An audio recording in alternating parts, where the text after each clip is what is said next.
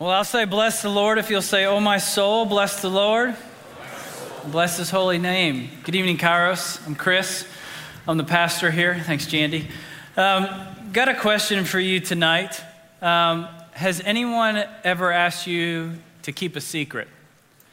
Now, let me preface, because it's a very volatile time in our world today. I'm not talking about the bad kind of secrets, okay? I'm not talking about the ones that are heartbreaking or that are going to cause damage or the ones that someone has told you something and under law you're obligated to contact the authorities. Not talking about those kind of secrets. I'm talking about the actual good kind of secrets. The ones that are hopeful, the ones that are wonderful, and the ones that are delightful.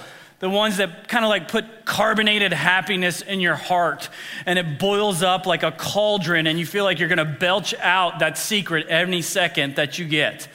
You kind of feel like Sue can't keep a secret from Saturday Night Live. I don't know if you guys have seen this skit. I had someone show it to me.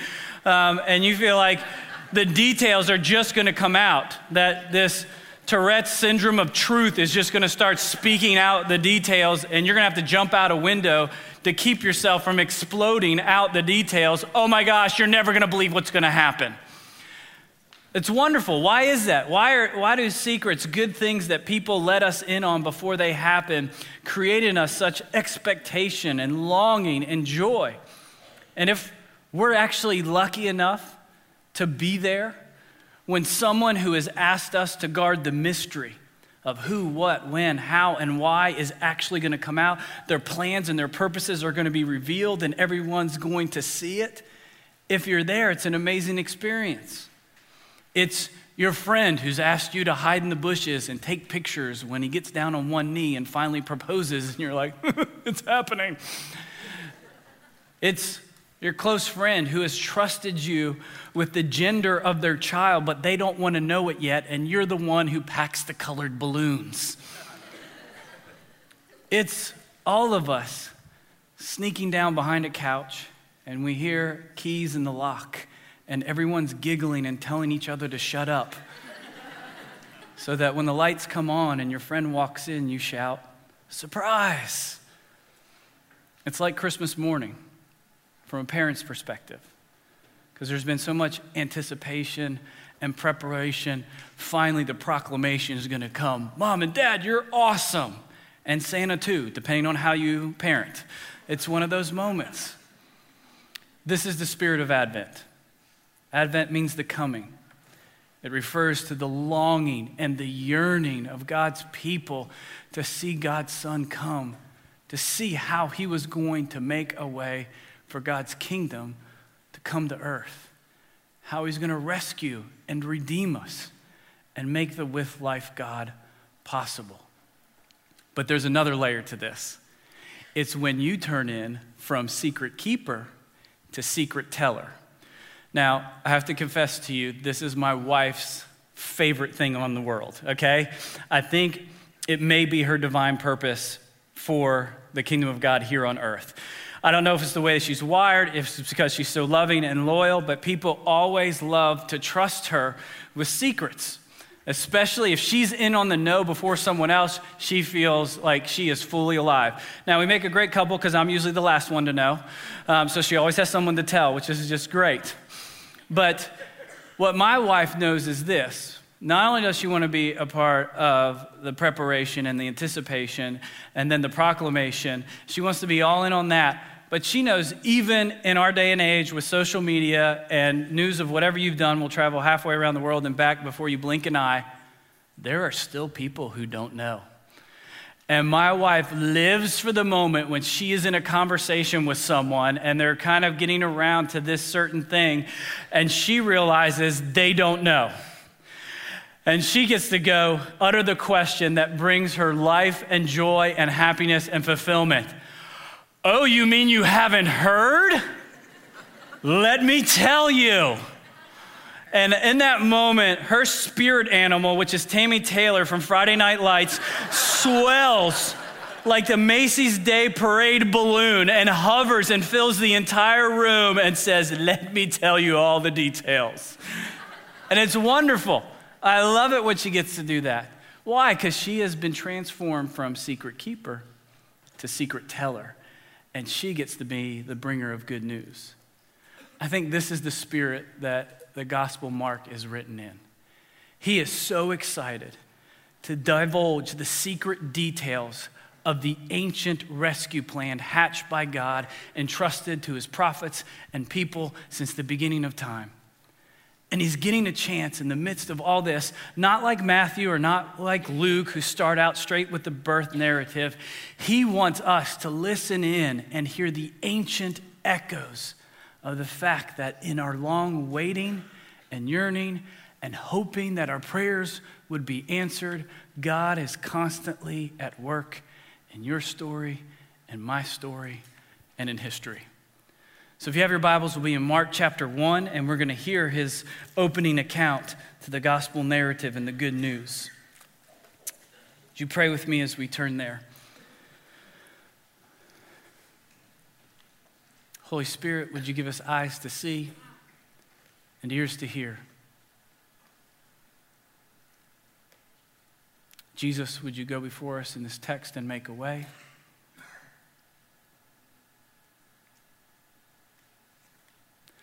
And together we say, Speak, Lord. Your servants are listening. Amen. Mark chapter 1. The beginning of the gospel about Jesus Christ, the Son of God. It is written in Isaiah the prophet I will send my messenger ahead of you who will prepare your way.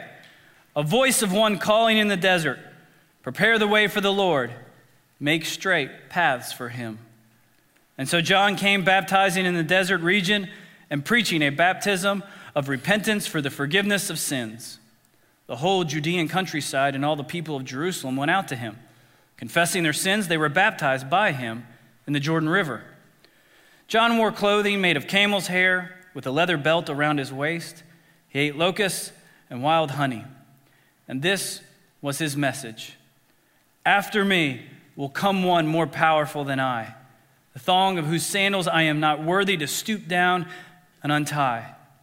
I baptize you with water, but he will baptize you with the Holy Spirit. I'll say the word of the Lord if you'll say thanks be to God. The word of the Lord. So, the first thing that Mark does in announcing the secret good news of Jesus is he heralds the herald. Isn't that weird? He heralds the herald. And some of you are looking at me like, what is that? Do you guys not know what a herald is? I'm so glad you asked. so, a herald comes from a 14th century term for when kings were over people, right? And if they wanted to issue a new edict or a law about how they were going to rule or govern their people, what they would do is they would sign it and then they would take a selfie of themselves like this and then they would write a description hey, check out the link in my bio for all the details for the new edict, right? That's how they would do it. No. For a lot of times, vastly illiterate people, he would herald his heralds to come into the court. And he would hand them official written documents. And they would get on horseback or foot, and they would go to all the outer reaches of his kingdom, every village, town, hamlet. I don't even know what a hamlet is, other than it has a play named after it. And he would assemble all of the country folk, right, who are gathered wherever they're gathered. He would unroll the scroll. I don't know if he said, Hear ye, hear ye. I just feel like that's what you're supposed to do at this point, And there's probably some Monty Python joke I could make, but it's not coming to me right now. And as he would speak the king's words, he would carry the king's presence and the authority and upon hearing them, it was law. This is a herald's job to come and proclaim what the king has entrusted to him. And so I think what Mark is trying to remind his audience of, and maybe remind us tonight, is that even King Jesus needs heralds to prepare the way for him. So maybe if we picture it like this I, I want to really know what's probably in the mind of Mark's audience when they're hearing this. So it's written about 70 AD. So imagine with me, if you will, you're in Jerusalem. Um, there's just been a revolt, and so Rome has come over and taken military control of the city. You're under siege. Inflation is skyrocketing. People don't know who to trust, and they're trying to figure things out. About 40 years ago, there was a huge swell in nationalistic pride and hope as a Jewish rabbi named Jesus claimed to be the Messiah, the Son of God. And his followers gathered around him and declared he was the king of the kingdom of God. And everyone was eager and yearning. And finally, the waiting is over. The Christ, the promised one, has come, and he will establish David's throne forever and ever. And the kingdom of God will rule on earth as it is in heaven. But then he was crucified. And all of a sudden, people started wondering how could this be a part of God's rescue plan? And then you heard later that his followers still continued to gather and they claimed that he was resurrected and that he was coming again soon. And every sometimes around the city in secret places you could find pockets of his followers where they had created spiritual family and community. And they were doing really weird and radical things, like sharing their possessions together, taking care of the poor and the needy, and in the spiritual family, there was really just courageous, zealous, revolutionary things happening. Like it didn't matter your gender, your ethnicity, your social economical background. They welcomed you because if you were a human being, you bore in the likeness of God and you had a divine dignity about you. But maybe, just maybe, you didn't hear that message much anymore. Maybe it's because times were so dark and so desperate. Maybe some of his followers started to shy away from sharing the message. Maybe the question that Mark has for his community, and if he was here tonight, he would have for our community is where have all the heralds gone? Where are the children of God that are ready to herald the message of God? Do we still believe? Do we still have hope? Are we still able to remain faithful and worship in our waiting? I think the answer for them and for us is the heralds are here. Just help us, give us a divine courage and a divine responsibility back into our lives. So, a question I have for you guys tonight is when's the last time you heralded the good news of the kingdom of God and its king to someone? The way that we like to say it sometimes is when is the last time you shared your faith with someone who didn't share your faith in such a way that they wanted you to share more? Because it's our divine right and responsibility to be a herald of the good news of the kingdom of God what that implies is we are supposed to be in constant communication with the king. Maybe one of the reasons all of the heralds have gone silent is because we're not communicating with the king on a daily basis. When's the last time God told you something that you told to someone else and said, I just can't keep this a secret? It's boiling up and it's bubbling over but I think God is calling me to this, or I think God wanted me to share this with you. Where have all the heralds gone? I think if you're trying to figure out and diagnose, hey, where, what is my role as God's messenger, as his herald in the kingdom of God? Why do I feel so reluctant, shy, apathetic, or silent? I think there's a simple progression that we find in this text it's anticipation, it's preparation, and then it's proclamation. Mark comes out of the gates fast and furious, right? It's anticipation. He goes way back to Isaiah and says, Here, we've heard the divine echoes of God's rescue plan all the way from the beginning. And then the first person he heralds is John. And John shows up, who is supposed to prepare the way for the risen king, right? He's coming. Get ready baptized for the repentance of sins. And that's the preparation part. They're anticipating that He can and He will act, and they're preparing, making themselves ready for when He does. And then comes the proclamation. And for John, and for Jesus, and for you and I, it has not changed. It is simply repent and believe the kingdom of God is near, and so is the king. Change the way that you're thinking, live a different way into the reality that Christ is here. So, what would it look like for us to start to live into that?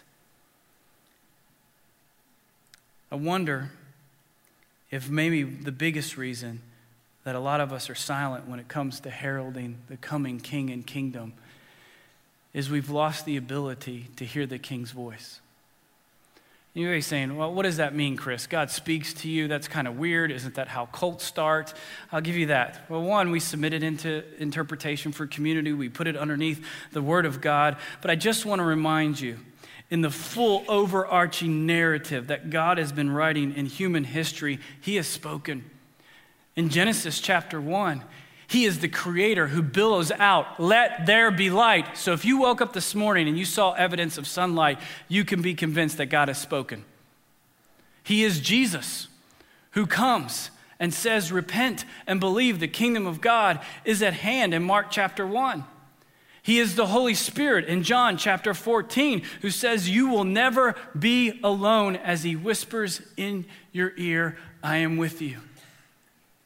In Song of Solomon, he's a lover in the rain calling your name.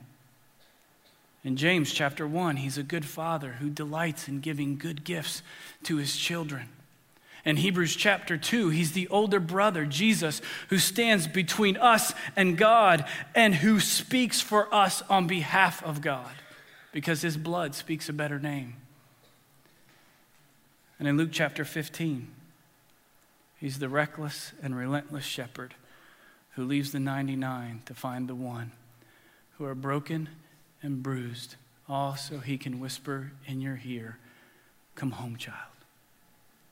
And in Revelation chapter 22, he is no longer the crucified, just the crucified king. He is now the conquering king who heralds his heralds and says, Look, I am coming again soon.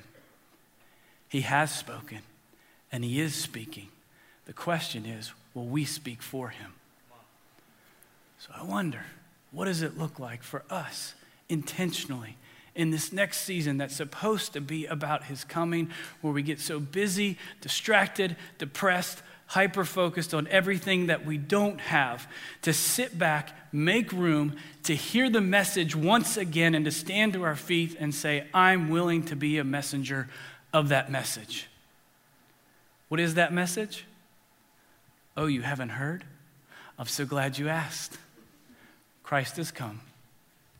Christ has died. Christ is risen. Christ will come again. And we wait and we yearn for that day to come. Amen? So we like to take 120 seconds and just listen in to what had your name on it tonight.